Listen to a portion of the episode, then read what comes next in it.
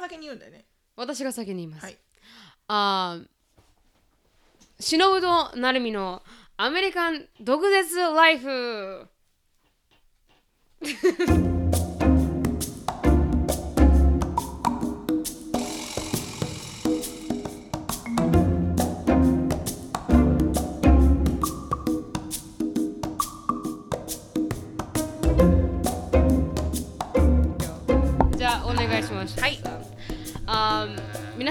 最初あのイントロの部分も取ってあるので。あ OK はい。皆さんあーなんだ題名忘れちゃった。イントロ部分取ってあるんでしょ？あ間違えた。すいませんあの題名忘れちゃった。私とあの忍と成美のアメリカン毒舌ライフ。違うな。毒舌アメリ もう最悪。の毒舌アメリカンライフへようこそ。はいようこそ。あのー皆さんお疲れ様です。はいお疲れ様です。あの成美です。はいしのぶです。あの今日はですねあーちっちゃいとこ始まるんだ。そうだね。あのねあのなるみちゃんがねこの選んでる私の絵について少し言いたい、あれ皆さんなんだかわからないと思うのなんでいやな皆さんゲストしてまなんでこんな絵にしたんですか？みたいな、うんあ確かに確かに、私ハロウィン大好きで、はいはい。であのバカ騒ぎが大好きで。そうですよね。でもういかにバカなことができるかって正式にね、うん。誰からも非難されずバカなことができる日だから、毎年毎年結構頑張って、まあ、あのバカなことするんだけれども。確かに確かに。あの武勇伝がたくさんある中、うん。あのうん。コスチューム、うん。なるみちゃんがあの選んで表紙にしてくれたコスチュームうん。は、あの鮭のお寿司なんですよね。ササーーモンのお寿司なんだけど、誰もアメリカ人分かってくれなくて 私が何なのか。で何なのかが分からないと、うん。面白くもないし説明しないといけないから説明してる時になんかすごくバカらしくなってきて自分が。ここまで頑張ったのにうん。私はじゃあ何なんだとこれ、うん。だ鮭の寿司じゃなかったら何なんだ何に見えるんだろう何に見えるって？たただの？何に見えるって？ただの白いタイツ履いた。人みたいな。に見えるんですか？多分ね、うん。でもまあ一番なんか何をやったのか、うん。意味がわからないハロウィンのコスチュームで、うん。実はい今までやった中え一番私の中で恥ずかしかったやってて、あそうですか、うん。それ以上に恥ずかしいことやってきたのにあれが一番恥ずかしかったっていう。ハロウィンのコスチューム。そう。でなんかね日本の友達にはなんかすごいシャリがめまずそうだねって言われて。シャリがね、うん、シャリがすごいまずそうだよって。確かに。どこで買ったんですかあの白いタイツ。あれタイツじゃなくて白い T シャツと白いスパッツ。あそうなんですか。それに枕を後ろにオレンジ色の枕カバーを枕にかけて、はい。で黒い革のベルトをしてるんだけどあの中でコストが一番高いの黒いベルトなのよ。あそうなんだ。それをねそうそうそう表紙にされてるんですけどそうなの。うん。あのしのさんの意思であれは表紙になったわけじゃなくて。違うんだよ。ねえ。私が。本当になんか隣のなるみちゃんめっちゃ可愛いのに。かわい。い何ですか私のこの立ち位置みたいな。それをなんかサジェストしたのがなるみちゃんのお母さんで。なるみちゃんのお母さんとなるみちゃんは私のことディスりまくりですよと思って。でもあれがしのさんの顔を見せずにそうね。あのいしのさんのキャラクターを出せる、ねはい。あの一番ベストなかあの写真だったなと思そうだね。った。うん。だから、まああのインパクトはあるよね。すごくありますよね びっくりするぐらいありますよね、うん。まああれがハロウィンの失敗の写真だったっていうのを、うん、まあ皆さんに分かってほしかった。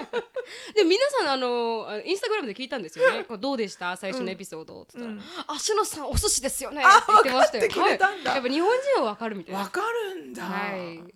ただああのアメリカ人はなんでか分かって、まあいいか、まあ。アメリカ人ってあの丸いのが丸いななそうか。カリフォルニア手ロールみたいな。ロール、ロール？はい、うんがお寿司だと思ってるから。そうか、まあ、食べない人が多いのかなああいうね、生魚はね、はいはい、だから多分分からなかったのかもしれない。まずったね。はい、うん。それがまあ一応写真、ね。あおもはい。あの表紙の写真になっているっていう。ちょっとそれを一言言いたかった。ありがとうございます、ありがとうございます。何かあの前のエピソードでなんか言っときたいなこの言葉とかありますしろさん？あそうね。一言言うとしたら私軍人さんと結婚したのが間違ったって言ったようにね、うん。聞こえたけれども、はい。い、や私の友達には軍人さんで結婚してすごく成功してる人もいて、確かに。ちょっと一言葉が足らなかったなと、ね。人さんがダメだったんじゃなくて、うん。私のあの意味は最初の結婚相手がはい。ダメだったっていう、はい。その彼がたまたま軍人だったっていうだけで確かに。うん。軍人さんとの結婚が絶対にダメってわけではないですと。はい。はい、ありがとうござい一ま言す言。っとこうと。はい。ディスクレイマーとしてね。はいお願いします。はい。米印米印で。はい。米印米印ね。ありがとうございます。はい。であじゃあ今日はあのテーマうん。あの今日私たちが話すテーマは留学での失敗談人間関係編について皆さんにどんどんどんどんお話ししていこうかなと思います。はい。あのー一番何が大変かって人間関係ですよね、しのさん。そうだよねうん。やっぱりほらあの人間関係がうまくいかないとうん勉強もできなくなっちゃうしね。はい、本当にその通りで、うん私も結構あの人間関係トラブル、うんありましたしそもそもがあのアンタイソーシャルだからね。確かにね確かにうん外出ないみたいなそも。そもがね、うん、基本がちょっとね曲がってるところから始まってるからね。なるみち 確かに確かに。最初のホストファミリーも私の場合ダメでしたからね。嘘。人間関係で潰されたみたいなね分からない人は分からないかもしれないんですけど、うん留留学秘話シリーズであの、お話ししたみたいに、うん。私の最初のホストファミリーはあのドメスティックバイオレンス、あうん。の家庭内暴力をしていたので、あの詳しく知りたい方はあの留学秘話シリーズが出ているんですけど、ねひどい話だったよね。はいあのまさかうん。私の最初の留学が、うん。あんな悲惨な感じで確かにねだからああいう家庭だったっていうことを、うんなんか誰も調査する人もいなければ、まずそのホストファミリーをやりたいっていう家族に対しての、その斡旋期間斡旋期間での調査レベルとか、うん。あのレギュレーションとか全くないんだと思うんだよね。そうなんですかねやっぱり。と思思うんだよね。うん。わからないけど。まあ私も失敗してるから。でもそんな家庭内暴力じゃないけど、はい。でも1回目のホストファミリーがすごく良くて、はい。すもう本当に素晴らしい家族でシカゴでしたっけ？シカゴで,、うん。で母子家庭でお母さんと11歳の女の子の母子家庭だったんだけれども、はい。そのちっちゃな家の一部屋だけ空いていて、はい。そこを貸してくれていて、うん。だからあのお家もちっちゃくてたもう振り返ってみると出てくるご飯とかも結構シンプルだったなってうん。思うけれども、すごくこうあのなんていうのほらあのたくさんこう私のことを分かろうとしてくれてはい。喋ってくれるし、はい。で一生懸命家族の行動に入れてくれるしご飯食べに行くわよとか、あの娘さんの学校のリサイタル見に行くから行くわよとか、うん。なんかもうすでも私もそうなると思ってたから、はい。ホームステイっていうのはその家族のやることを全部一緒にやってくれるんだと、はい。ご飯も食べるし一緒にご飯も作るし、ね。遊びに行くし犬の散歩も行くしみたいな、はい。そういうことを夢に描いていったからそのようにやってくれて。はい。ですごく良かったからそのイメージで次のホームステイ先全く違う国のねはい。2回目の留学のホームステイ先がそれの全く正反対でただのなんかルームメイトみたいなね、なんかトラブルだったんですもんねしそうトラブったのよね。で、はい。一回行ったら「じゃああなたの部屋見せるわね」って言ったのはい。が地下室で、えでーでそんなに暗いイメージじゃないのよ。でもあはい1個の部屋とはいそれ専用のバスルームがついてて、はいおそらくゲストルームみたいな感じで使うんだろうねその家は。だから完璧に家族のあの住居エリアから離れてて、はいであなたのシャワールームあなたのバスルームあなたの部屋でちょっとミニキッチンもあるからよかったらどうぞみたいな。であ。一回たりとも家族のミールとか家族のご飯とかに呼んでくれず。え、ーで食品は冷蔵庫にあるから、うん。まあ自分で使ってみたいな。でも、うん。あの一応言ってね何使うかみたいな、はい。だから使うものをメモにして冷蔵庫にこれ使ったよこれ使ったよっていうふうに書かなきゃいけなくて、へえで寒かったからはい。暖房があんまなくえどこでえ同じシカゴですか、うんうんオーストラリアあのオーストラリアブリスベンというところなんだけれども、はいあの冬の時期に始まったので、ちょうど寒い時期だったの、はい。で暖房がちゃんと地下室は入らなくて、はい。だから思わずあったかいシャワーを長く浴びてしまうじゃない、はい。そしたらお母さんが降りてきて「はい。ごめんなさいね20分にしてくれる?」って言われて、えー、でもう本当に何のコミュニケーションもなくただただ安全に屋根がある、うん。ベッドがあるところにいさせてもらってるだけで、もうなんか別居みたいな感じ別居、ですね。もう完璧に別居。でたまにそのホームステイ先の娘が彼氏連れてきて私の部屋でイチャイチャしてるし。えー、チロさんの部屋でイチャイチャするんですか？そう隠れる感じでねそう。でもあのあまりにも差があったから、はい。あの学校のカウンセラーにもんあのクレームを言って、そうですよね、うんあのもう少しあのこう家族とインボーブできるような、うん。あの家庭にならないかって言ったら、はい。まあ、はっきり言われたよ。それは別にリクワイアメントにはありませんと。ホームステイっていうのは、はい。実際にその地元にある家庭の中に住む環境を与えるだけで、はい。それ以外の家族との関係の、えー構築とかはい。家族と一緒に何か遊びに行くとか、はい。そういうところはあのリクワイアメントとしてあのこのホームステイ家族ともポリシーを結んでないのでホームステイ家族の基本的なあの、えーとやらなきゃいけない契約内容っていうのは、はい。安全な場所を与えると生徒さんに。で、はあ。あなたたちが住んでるようにその住んでる様をはい。生徒に見せる、はい、うんだけ。へー。だから私がもともと文句を言ってるところっていうのが「はいえ何文句言ってるんですか?」みたいな感じで言われたので。あ向こうからしたらうん。そんなの、そうそうだからなるみちゃんみたいな当たり前じゃん。ねうんなるみちゃんみたいな身に危険を及ぶようなことはもちろんタブーだけど、確かに。でも私が文句言ってることっていうのが全然こう「んんんどうして?」みたいな。あー理解されないんだ。そうそうそう。だからまあそういうのもあるからね。確かに。確かに。うん、大変だよね。だからホームステイ先に行ったらね目に描いたようななんかアメリカンファミリーと一緒にみたいな。確かに、ねパンプキンパイ食べて食べてみたいな。うん、パンプキンパッチに行ってみたいな感じではないのか、うん。なんかみんなでボードゲームやるとか。はい。なんかそんなのはもしかしたらすごい珍しいのかもしれないけどね。はあ、そうですね、うん私はそれが、まあ、ホームホーストファミリーと一体住んでからその後自分で借り家を借りて、うん。あの大学の隣ににコンドミニアムがあったので、うん。家を借りて住んだんですけど、やっぱりそのやっぱりホストファミリーの経験もあったので、ちょっと抜け出そうと思って大学の時はカレッジの時は抜け出して、うん。あの入ったんですけどでもそこでもトラブルってやっぱありますね。うんうんうんうん。なんかしのさんには前さっき話したんですけど、うん。あの私最初日本人をと3人と1人中国人かな、うん。うん、と住んでいて3ベッドルームに1バスルームしかない。すごく小さいコンドミニアム。でベッドルームって言っても一つオフィスをあの部屋にした感じで本当に薄い壁の、うん。わかります？アメリカの本当にカーブカーブボードみたいな段ボールみたいな壁じゃないですか、薄いのよね。はい、うん。安く作られているところは特に、うん。だその薄いので隣に何が起こってるかも聞こえる感じの薄さ。薄い壁のどこまで薄いかっていうのを証明しようとすると、はい。私昔の旦那とけ夫婦喧嘩になって、はい、むあの電話機あるじゃん。コードレスの電話機うん。を、あの思いっきり壁にグワーンって投げたの「ふざはいけんじゃねえ!」みたいな、はい。投げたら、うん。電話がスコッって壁にスポンってこう柔らかい粘土に物投げたみたいな。スポンって普通バンバンってバウンスバックして落ちるのかなと思ったらスコーンって入っちゃってもうなんか笑うしかないみたいな。え壁に入ったけど電話。吸収されるんだ。吸収さそれたけどとれは薄いですね。そうそうそうそう、まあ、そんぐらい薄いっていうね。うんうん。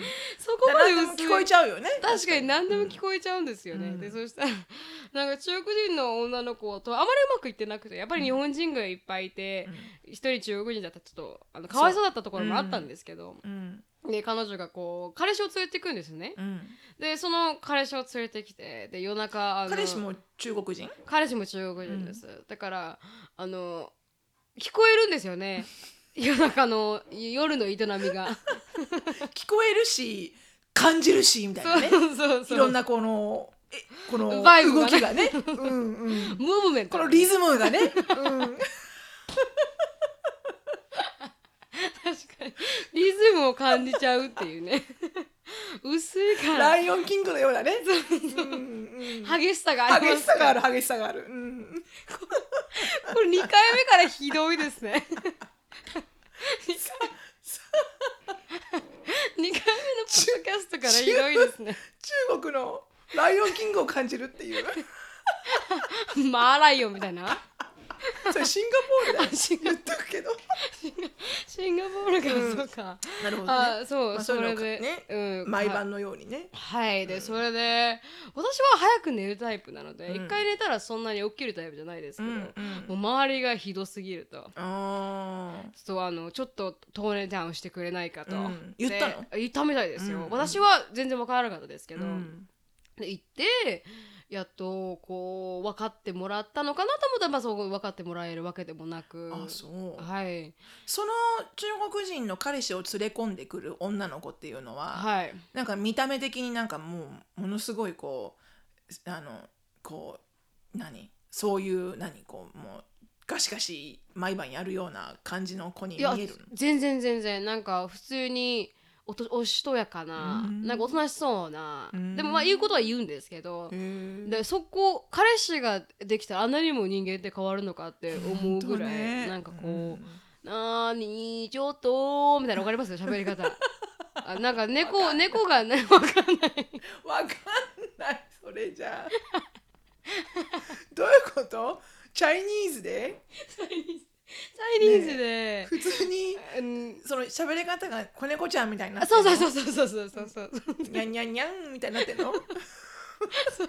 なーにちょっとでわからなかったですすいません沖縄語喋ったなと思ったよ私あんまりあの得意じゃないからそう。いう。のなんかやるのなんかラブラブな感じの声を出すのが得意でへでもそんな感じでちょっとすごく大変だったなと思います、そこにはどれぐらい住んだのそこにはもうさ2年住みましたね。ずっと住んでました。その間その彼女は同じ部屋にいたの？はい。その状態で？あいや彼女は3か月ぐらいであのムーブアウトしましたあねでよかったね。はい、うん。まあ多分耐えられなかったと思うんですけど、うんうんうんでも金があれば別にそうそんなにそこにいる必要もなかったので。確かにね。はい。うんまあ、うん。ムーブアウトしたかなって感じで終わりましたけど、うんうん。ショロさんはあります？なんかそうだね。そのだからその失敗したホームステイの後にもうはい自分でアパートメントか何かこうルームシェアみたいなね、はいはいとはいはい。ころにたくさんあるから、はい。ルームシェア今この部屋空いてるこの部屋空いてる、はい。じゃあ行こうと思ってそこでいいやと思って。でうん。行ってその時の、えールームメイトが、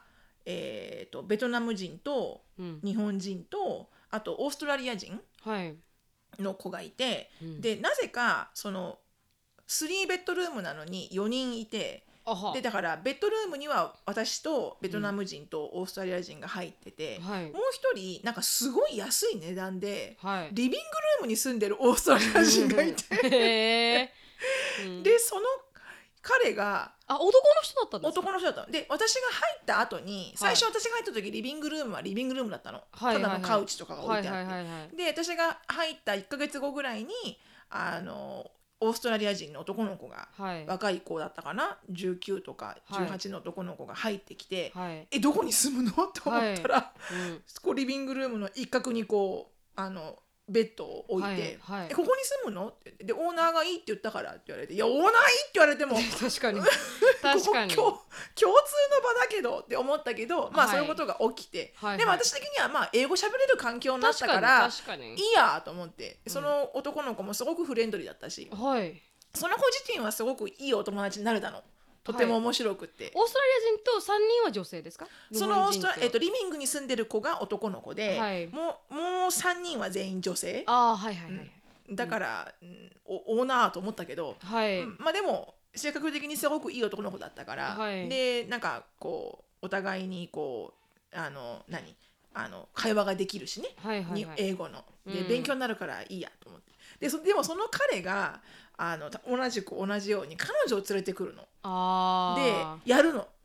リビングで、毎晩そう。えー。リビングで。でリビンであのおトイレもはい。キッチンも、はい。そのリビングを通っていかないといけないんだ。いけないからすごい。すっごいおトイレ行きたいのに、はあー おトイレ行けないい。始まったーって。あーおトイレ行けない。どうしようでまあまあ終わるじゃない、はいはいはい。終わったか！と思って、はいはい。行こうと思うと、はい。なんかまた始まってる気がするの。なんか第2ラウンドオンみたいな。あーおトイレ行きたい。もう少しあの休憩があってくれてもそう、んだからそれを言ったの、いいのはい男の子に、はいはい。あのねいいんだけど、はい。あのおトイレとかお水飲みに行ったりとかするのに、はい。やっぱそこを通っていかなきゃいけないから。そうですよね。で私の案ははい。あのあのなんかこうこうあのカーテンみたいな？のをつけて、うんつけるとかなんはい。かシャワーカーテンみたいなのがあるから、はい簡易的につけられるやつとか、はいはいはい。なんかこうカバーか何かして、うん。例えばテントを買うとか。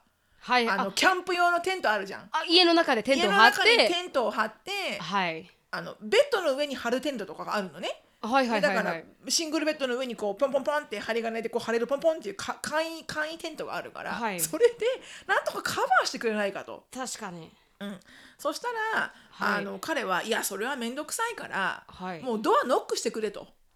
で私が部屋から出る時に自分の部屋をはいあゴンゴンゴンノックしてってやってはい。知ら出るよせてくれと。って言ってくれたら、はい。あのちょっとその行為をペンディングにするからと。ペンディングにしてくれるとはい。こうかぶるか何かするからあそうですよね。布団をかぶるとか。確かに確かにでそうしてくれって言われたから、はい。OK じゃあそれでいいのねって言って、うん。どんどんって2回ノックしてもう1回 just in case と思ってどんどんってやって あのカミングアウトって言ってドアバンって開けたら、い。なんてことない。もうで電気もついてるしカバはいーもかけてないし、はい。思いっきりやってるし。もう関係ないんだ。もう関係ない。もう見てないのあ。音も聞いてないの。あそうかそうか。もうその世界に入っちゃってるから。入っちゃってるから、うん。だからもうあの私もそこでもう吹っ切ってはい。は反対方向を見てそのままもう リビングルームダーって行っておトイレ行ってガーって帰ってくるみたいな、ああそれでよかったんですね彼は。そう。もうそれからずっとそれがなんか日常的になって。確かせめてあの電気だけは消してくれるかなって言って。確かに。ううん。んあの気を使ってくれと。そうそうそうそう。うん。それは大変ですね。ね。でもまあいろんななんかこうあのいろんな何？勉強？勉強？はい。なんか面白かったけどね。いろんな意味で。あなんか人間観察の意味で。うん、なんかこうオーストラリア人ってこういうふうに ああなるほどみたいな。初めて目の前に見るはい。あの外国籍のはい。リアル。ポーンみたいな。うん。リアルリアル性交渉みたいな。でちょっとなんかメモっちゃったみたいな。確かにあこうだこうだあみたいなね。女の子はこういうふうに言うんだ英語でみたいな。生生の生の、まあ、もしね自分が将来そういうシチュエーションになったら、はい。あこういう単語を使うのね？みたいな。ああ確かに確かに。勉強にもなりますねいろんな意味で。すごいな、えーそれが最後ですか？さいあの人とシェアしたのは。そうだね。それが最後だね。オーストラリアの時はね。あそうなんだ、私40人合計でルームシェアしてるんですよね。すごいよね。すごい量。多分ほん40人怖いと思ったことないの？思ったことないですね。うんないですないです。どうする？この人が夜襲ってきたらとかさ。あの夜隣寝てる時に、うんうん。怒ったことありますけどね。うおもうどうしていいか。隣分かに寝てるって何？どういうこなんかとこうそれは自分のあ部屋はないの？じゃなくてこのベッドシェア？そんなことではなく あの隣にこその時はたまたまこの働いてる人たちと一緒に住んでて、うん。で私は居候になった形なんですけど、うん。でそのまあ隣に友達がいて中国系アメリカ人の友達が、うん。もう飲み終わった後にアメリカ人は結構すごい量でお酒飲む人。は飲むじゃないですか、うん。ショットを飲んでなんとかして、で飲み疲れてうん。2人でじゃあもう寝ようって言って友達の,、うん。あのお中国系アメリカ人の人と一緒に寝たんです、うん。でそしたらどの部屋にもあの鍵がなくて、うん。いきなりこの彼女の彼氏がうん。バーンって入ってきて、もう隣もう彼も酔ってるんですけど、うん。もうそれで隣でこう 始めちゃって。自分の隣でね？はい。同じベッドの？同じベッドの。それはベッドまたいいベッドじゃないですよ、うん。なんか本当にマットレス下に引きましたみたいなベッドで、隣で 始めちゃって、うん。なんならなるみちゃんなんか動くたんびに上がっちゃうみたいな。そう。トランポリンで言うとねジャンプした人で座ってると上がっちゃうじゃん座ってる人がポンって、で私は起きて行った方がいいのか、うん。もうこのま寝またふりをした方がいいのか、すごくその環境では迷いましたよね。そうだよね。はい。怖いうん、すごくその時はあ怖いなーって思いましたけど、うん。でもなんか 5, 5分ぐらいで終わりましたから。まあ酔っ払ってるとね。えそうですね、うんうん。早いよねやっぱりね、うんうんうんそんなのがちょっとありましたね。ね。はい、うん。それはその時はちょっとさすがに隣って思いましたけど。本当だよね、うん。だからでもでも大事だよね。私自分の娘とか息子が留学に行くって言ったら、はい。なんかこうせめて一部屋に住んでほは、しい、うん、鍵き付きはい。のところにちゃんと住めよと思う、確かに、うん。か何があるかわからないですからね、うん。特にアメリカにこう来るっていうのはうん。少し怖いかもしれないですよね、アメリカね日本だったら留学させても、うん。安国自体が安全だから。そうだね。まだ良くないですか？うん。そうだね、はい。まあ、うん、そうだね。よくし、まあ、確かに治安はいいよね日本はね、はいだなんかこう日本だとこう一緒に住んでる人からなんか何か危害をああでもあるのかな今は。分かんないけどこう海外に来てアメリカとはい。かイギリスとかね、オーストラリアとかカナダとか海外に留留学に行って、はい。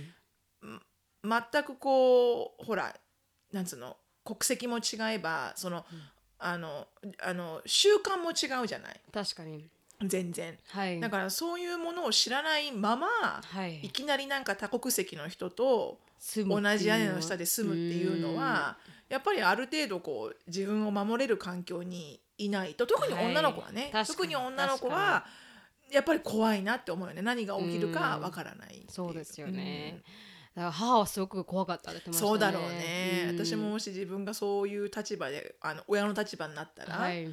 なんか常にこう鉄のパンツを履かせたいと思う本当ですよね。鍵付きの。本当にね。そこだけ守りなさいみたいな。確かに確かに。そこだけは自分で死ぬ気でも守らないといけないですから。守らなさいみたいなね。確かにうん確かに。なんか考えるよね。はい、女性として出るとかっていうのは少しねまた男性として出るのとは変わるかもしれないですよね。うん。男性の場合は結構あのなんかドラッグとかそうだね。おに金を盗まれるとかね。そう多いみたいですけどね、確かにね。うん。私の知り合いを誘われてましたね。あ本当。うん。なんか一緒にやらないかみたいな、うんうんうん。だからそういうのがあるみたいですけど男性の方が。ん。うん。でもどうんまあこう自分を守るなんかこう技っていうのはねはい。必要だよね。はい。強い意志と。うん、やっぱほら日本人の子たちって私も日本人だからなるみちゃんも日本人だけど、あんまり最初から人をめちゃめちゃ疑ってかかるっていうことってね。うんあんまないじゃないね、はい。国民性からして。はい。だからこうなんて言うんだろう人種差別とかも受けたことないのは当たり前だし、はい。日本で住んでるから、はい。もう9割以上日本人じゃん。はい。ね、でもこっちの人たちってやっぱりほら人種として差別を受けることをちっちゃい時から経験とかもするから確かに。だからこうなんて言うんだろうなこう自分の身は自分で守れみたいな人を人をね簡単にうん。信用しちゃいかんみたいな、確かに。あのなんていうんだそれに対してみたいな。うんうん。それに対しての教えはすごい強い気はするよね。確かに、うん。日本人はもっとなんか迷惑かけないで行きなさいとかそうそう。人に迷惑かけないでっていうのがありますけど、うん。アメリカはどっちかというと自分を守りなさいっていうそうそうそうそう。誰がどういうふうな目で見てるかわからないし、はい。じ人種的にね。確かに。うん。だから私のすごく仲良くしてるあのこっちで一番仲良くしてるあのお友達の旦那さんが黒人さんで,、はいうん。でちょっとねあなねみちゃんの動画にも出てもらったジェレマイヤっていうそうですあの黒人のあのあとあの白血病を治したカイっていうはい。息子さんがいて、はい、お父さんも息子さんも一緒に出てあ出そうてくれましたそうだね。YouTube でるもんね、そのお母さんがあきこさんっていう私のお友達なんだけれども、その彼 旦那さんは常に自分の息子に、はい。ライフレッスンとしてはい。人をすぐ信用するなと、はい。お前の肌ははい。黒いんだからと。でそれを聞くとちょっと悲しくなっちゃうの。確かに確かに。なんでってそんなそんなあなんかわざわざ息子に人をこうこう最初からこうなんつうの疑って入れみたいなことを教えるのってはい。なんか間違ってないって思っちゃうんだけど、はい。でもやっぱ彼は彼で自分でこう経験してきたから、はい。なんていうの？あの最近言ったこと、最近言ったことっていうのかな？はい。あの自分の息子にあの最近言ったのが、はい。えー夜、はい。運転してる時？はい。夜あのまあ彼はもうあのえ運転免許があって自分で運転するんだけど、はい。夜の運なんだかな？夜運転してる時にはい。必ず交通違反をするなと。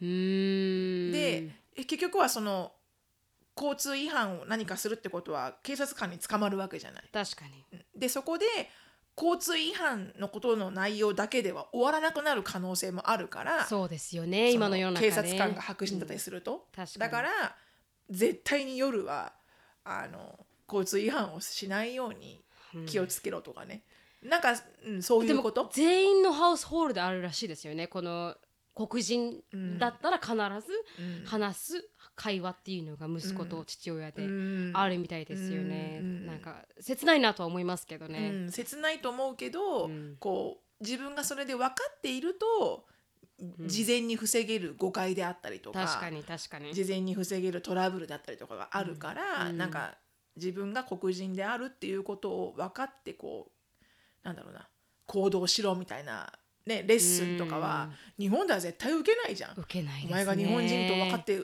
ね、行動しろなんてことは。うん。絶対ないですね、うん。ね。それはまあ、ちょっと話がずれたけどね。確かに確かに、でもそういうのがあったりするってうん。いうのはやっぱり、やっぱいろんな人種がいるからこそ。そうね。だからそういう生、まれますね、うん、人種の違いとかもやっぱ住んでいけば分かってくるけど、確かに。ね、最初留学してすぐなんて全然分からないから、本当に本当ね、に、日本人は特にいろんな人を最初からこう信用してしまうとてもいい いいっていうかすごくこう純粋で。純粋なはい。もともともとそういうなんか純粋な国民性だと思うから、はい。こう 騙されないように。本当にその通りですね。ね。気をつけなければならないというそうそうそう。うん。になります、うん。が今日はあのそれが、うん。まあ、一応テーマとして話したんですが、うん。前回にあの皆さんからもお便り待ってますとか E メール待ってますっていう話をして、うん。あの実際に10件以上の E メールがありましたので、今からあの、はい。お悩み相談コーナーとしまして、しのべとしの言えてな。い だからいつもそうやって気合い入れるけど噛んじゃうないじゃん。いつも噛んじゃうっていうね。しのぶとなるみの質問あズバッと切るぜ質問コーナー 今あの勝手に考えましたけど、うん、いいと思うよ。はいあの質問に答えていきたいと 答えていきたいと思いますはい。あの今回の質問は名前は言わない方がいいですよね。うん多分そうだねんあのーこう中学校3年生の男の子からの質問です。はい。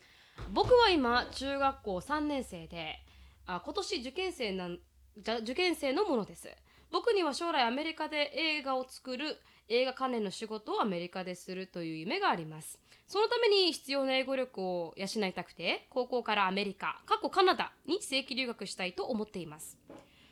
親との話では日本の〇〇高校以上受かったら行かせてあげるとのことでした。僕た僕がやりたい道はアメリカカナダで4年間高校に通ってアメリカの大学に入学して学ぶということです。しかし僕は正規の留学よりも間違えた親は正規の留学よりも日本にあるさまざまなプログラムの中から行かせたいのではないかと感じます。1年間や何ヶ月単位で。もちろんお金を出すのは親なので金銭面を考慮しなければならないのもわかるんですがそこで溝ができているように感じます。成美さんや忍さんが留学するときに親とそういう意見の対立はありましたか？あまたそれはどのように乗り越えましたか？ただ漠然と留学したいのではなくてこの先学んだり戦ったりしていく上で確実に必要な英語を養いたいんです。どうしたらいいでしょうか？就職は米国籍を持っていないので難しいと思いますがまだ分かりません。っていう質問でした。なるほど。はい。とてもいい質問ですよ素晴ね。らしい質問ですね、うん。なあのなるみちゃんはでも、はいなんだ、その質問が、なので、その、結局彼ははい。やりたいことを突き進む上で、はい。要はお親の反対ってわけではないけれども、はい。カウンターオファーを受けてるってことだよね。そうですね。意見の食い違いですね。やっちゃダメって言ってるんじゃなくて、はい。日本でやれることをしっかりやってからはい。行ったらどうっていうふうに言われてるんだけれども、はい。きっとこの彼ははい。あの今すぐ自分の夢に向かって行きたいんだみたいな感じ？うんそんな感じです。かな、完全に、うん。私は、まあ、私からなんですけど、私は私の場合は父も母も全然私の高校留学反対しなくて、で自分がやりたい本当は父と母はあの私の兄に行かせたかったんですけど、うん。兄がその道を選ばなくて、うん。で私が行きたいって言って、うん。あの言ってるんですよね。だからこの父と母からのこのダメだよってうん。いうこの反対を受けたことは本当に一回もうん。なくて 今までに一回もないですね。でも始めたことは絶対やめるなとは言われますけど、うんあの始めたんだから最後までやりなさいっていうのが彼らの、まあ、教えで,、でやりたいと言ったことにあのダメだよって言われたことノーって言われたことはないんですけど、うん。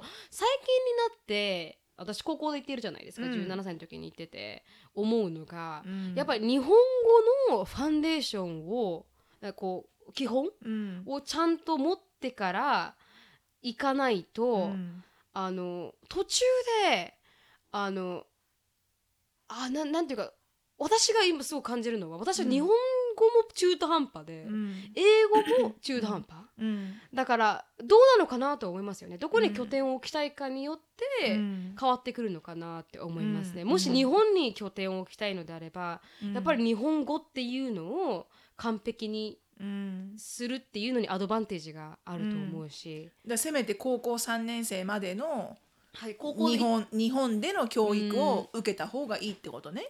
はい、うん。あのまあ1年間高校で留学して、まあ、うん。大学はもうアメリカだったらいいんですいいと思うんですけど、でもうんあのどうなんだろうな。もしアメリカでこれから就職して何々してってやりたいのであれば、高校からあ早ければ早いほど言語は習得できるようになるじゃないですか、うんだからそういうこうどうしたいのかなっていうのはありますよね将来的に。うん。やっぱり日本語で日本で戦って働いていきたいって言ったらやっぱり、日本人はすごく厳しいじゃないですか日本語に対して。そうだね。うん。私それで結構トラブル受けたこともありますし、うん。就職の時に日本人のクオリティが欠けてるって言って落とされたこともありそうだますし、ね。あったね。はい、うん。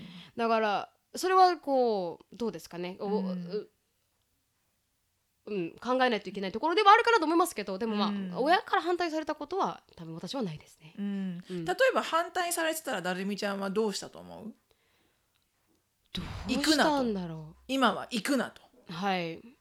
いここにいろと。でも言ってたと思います。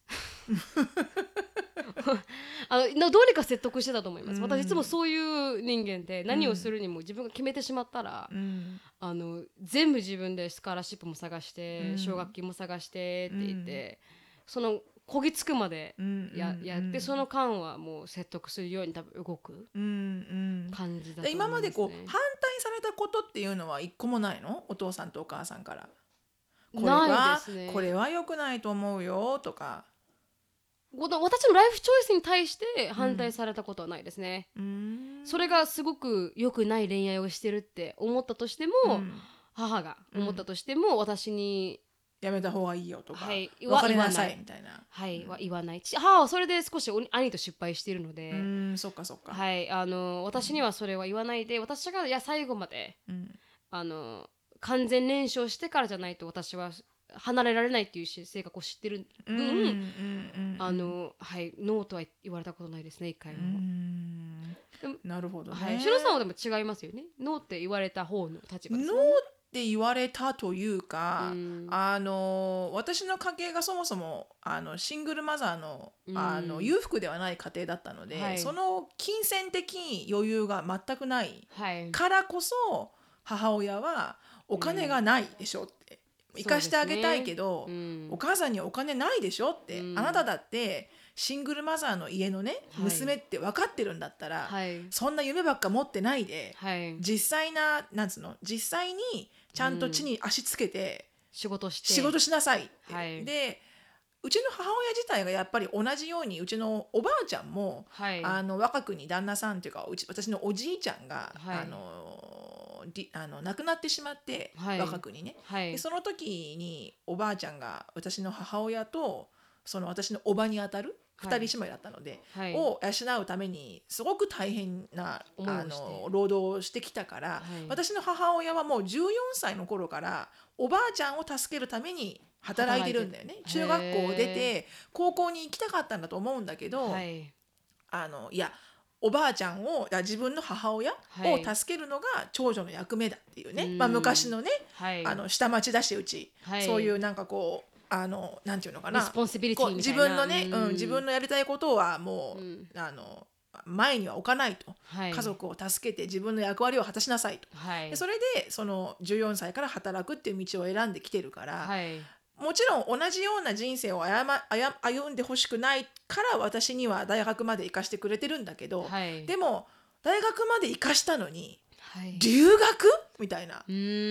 お前どこまで、なんつうの？あのお金のある家族の娘だと思ってるの？っていう。だからはあ母親にとってははい。なんでそんなか勝手なことをはい。言えるの？っていう。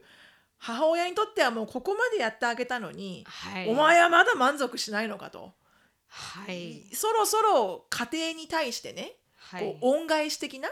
はい。家庭だから母親に対してどう恩返ししようかとかももう少しお金を稼いで家賃を入れてあげようとか、うん。そういう考えはあなたにはないのねって言われて。ですごく落ち込んで、はいはいはいはい。その考えがなかったわけではないんだけど、はい。でも実際に私は母親ほどはい。あの母親のためにうん。自分のやりたいことをやめるっていうチョイスは全く考えてなかったから、はい。あの別にそれが悪い意味でもいい意味でもなく、はい。なのでそういうふうに母親に言われて初めて、あそういう考えだったんだとうちの母親は。はい。でも最終的には、うん。どうせね反対したって、はい。あんたやるんでしょ？でだやるんだったらもうやればいいと。最後まで。もうやればいいと。はい。でも自分でやれと。はい。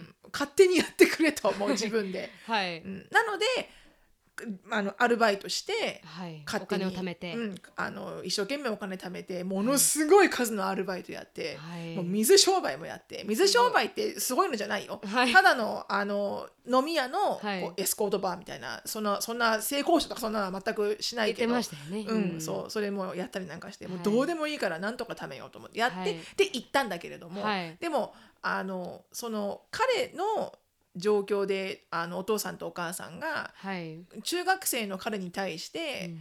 高校から行くんではなくて、うん。そのなんとか高校に入ってからはい。あの日本でやれやあのできることをやってから、はい。アメリカに行きなさいっていうのはこうは親の目線からし言うとはい。やっぱ少しわかる。うん。あのやりたい思いはわかるし、はい。夢を追わしてあげたいんだけれども、そうですよね。やっぱりこうなんていうのかな。夢を追いたいんであれば、はい。努力が必要じゃない。確かに。それに対して向かっていく努力であったりとか根性であったりとか、うん。その信念であったりとか、はね、よくアメリカではこうあのウォークウォーキングウォークウォークする人はたくさんいるけれども間違えた。ごめん。talk talk talk talk の人はいるけれども、 talk walk の人はあんまりいないっていう、はい。だから口ばっかりの人はいるけれども、はい。実際に歩くことをしできる人っていうのはそんなにいないと。にはいだから私も自分の息子とか娘ね YouTube 見てる通り3人いますが、はいうんあのよく言うことが、うん、と努力を見せろと。そうですよ私に。ねよく言ってますもんねうん。さん。ううん。ん、で今あのアシュリーもショーンもクラブチームにサッカーのクラブチームに入っていて、はい。ショーンに限って言うとあのバスケットボールもクラブチームに入っていてそうですよね。もうショーンのバスケとサッカーではい。1年間どんだけ金かかってると思ってんだと。本当に。ででも彼はうん。やっぱり好きなのよね、サッカーも大好き、でバスケットボールも大好き、うん。で将来はプロの選手になりたいって思ってねだから親として応援したい、はい。だからか限りなくいい指導が受けれる場所に、はい。環境に与えてあげたい、はい。でもその代わりあなたは毎日毎日努力をして練習しろと。練習して本当になりたいんだっていう努力を私に見せないと、うん。お母さんばっかりが一生懸命仕事してドライブしてってやってあげても、はい。それはお互いがいやべ平等にならなきゃいけない、ね。あなたも頑張る、うん。だからお母さんも頑張る。であなたが頑張らないんだったら、うん。それだけの夢であろうと。確かに。ね、そんなにあのトークトークするなら、I want to be an NBA player みたいな、だトークトークしてればいいと、うん。でも実際にじゃあマイケル・ジョーダンがどれぐらいの努力をしたのか。どれだけ練習知ってますかと。それぐらいのコミットメントがないならやクラブチームをやめなさいと。でそういう会話をよくやってるから、はい。だからきっと彼のお父さんとお母さんもそのおそらくその彼自身の夢とかを応援したくないわけではなくて、はい。おそらくもう少しそのそそこのそれをしたいんだっていう意うん。思を行動に出してお父さん、お母さんに見せてほしいんだと思うんだよね。はい。だから何をしたらいいかわからないけれども、はい。でがむしゃらに勉強して TOEIC を何百点取るとかそれでも一証明だしね確かに。何かおそらくく口だけではなくて行動でお父さんとお母さんにうん何かで示すことができたらなんかすごい最近頑張ってるわね彼みたいな、はい。な何かが見えたら、はい。きっとお父さんとお母さんも、うん、まあじゃあね頑張ってるから頑張ってる。なんかすごく真剣に、ううん。がむしゃらにやってるから、うん。じゃあ応援しようかっていうふうにはい。なると思うんだよね。でもそれはすごくあると思います、うん。私もやれこれやるって言ったら本当にすごいやるもんね。はい。すごいあの、うん。それをややり遂げるタイプの人間なので、うん。いつもそれ見てるともう、ノーって言えないって言います私もそう思う。はい。なるみちゃんは本当にそうだと思う。はい、GMAT の勉強してる時も、はい、何に何においてもね。そうですね、あの自分が反対に言うと自分がこう興味が湧かないものはやりたくない、全くやらないんだけど、そうですね。たとえそれが義務であっても やりたくない。いやりたくないんだけどそうですね本当に。でも、うん。本当に自分がこうなるとか 目標に決めたものっていうにものに対しての努力はい。がすごいじゃない？はい。ね、じ特にあの今マスターのう受かるのにね GMAT の勉強してる時なんかは、はい。ものすごい大変なスケジュールだったじゃん。そうですね。仕事もあるし、はい。ね、GMAT の勉強もあるし、はい、その時もフルタイムで働いてましたからね、だから朝6時に起きて1時間勉強入れてって感じでしたもんね、そうそうそうそう。昼間のだから1時間入れてすごいそれを私はエリカに言ったのを覚えてるよね。言ってましたね、うん。エリカがこうちょっとトークトークな。はい、どうしようかな？なな将来何になろうかな？みたいな。はい。フィジカルセラピストになろうかなとか、うん。ここの大学行ってとかはい。すごいこうねうん。口だけが、口先だけでそうですね。彼女がにはい。はい。彼女の成績はねマイナス B とか C も取りやがってみたいな。で 勉強したのかって言ったらはい。私だって2時間以上勉強できないって言いやがって。ですよね何を言っとるんじゃと。お前成美の毎日を目の前にして見てるだろうと。ね？あれが何かを目標を遂げたいとか、はい。何かをなんつうの？こう人生の中でこう何かをこうゲットしたいとかって思ってる人のはい。やり方であってはい。すすごくそのいい大学にね行きたいって言うんであればはい、一日うん。吐き気するぐらい勉強しろって。ないと。確かに。だからすごくなるみちゃんがいてくれてあの一個いいなって本当思うのはうちの子供たちにとってはい。こうとてもいいあのサンプルっていうか参考になってる。うん、で実際にそれでほら努力したことがまあ報われてきてるじゃない。確かに。なるみちゃんやっぱり自分の人生において。はい。ね、だから反対にだから努力をしないと報われなないいんだよよっていうのは、うん。もうそのなんていうの？その生きた証明になってるみたいな なるみちゃんが。うん、うんなんかそれでテストがよ点数が良かったかっていうとまあねそこはまあ まあ言わなきゃいいんじゃないかな。うん、入れたことが全てですね。そうそうそうそうそう。それがなくたとえ1点クリアで入れてもね200点クリアで入れてもそうそうそう。いいの入れたから。入れたら相手だよ、うん。なんぼですからね。そう。あとこれから卒業できるかどうかの方をね。確かに。真剣に考えろと。確かに。そうそうそう。ですね。ねまああのーコンクルージョン的にはうん、努力で示しょうと。そう。努力を示そうと。はい。でもしお父さんとお母さんが、はい。なんとか高校に入ってからじゃないとはい。出してあげないって言うならはい。なんとか高校に入りゃいいと。確かにもうそれがね、if that's what it takes だよね。うん。if that's what it takes, go at it. 本当に。本当にその通りですね。それしか方法がないなら、はい。やるべきじゃあ受かってやるよと。そう本当に。その高校に行きゃいいんだねと。はい。そして生かしてくれるんだねと。じゃあ行くからら俺はと。はい本当ですね。でもそういうふうにチョイスをくれる親がいるだけで素敵ですよね。すごく、うんうん。素敵だと思うし。確かに確かに、ねあの頭ごなしにダメっていう親もいるだろうしね。はい。うん。私のサブスクライバーさんの中では多いみたいですけどね。ううんんだからその分では幸せですね彼は、うん。うん。そう思います、はい。ぜひ頑張ってください。本当にぜひ頑張ってください、なんとか高校に入ったら教えてください。本当にねメールでね。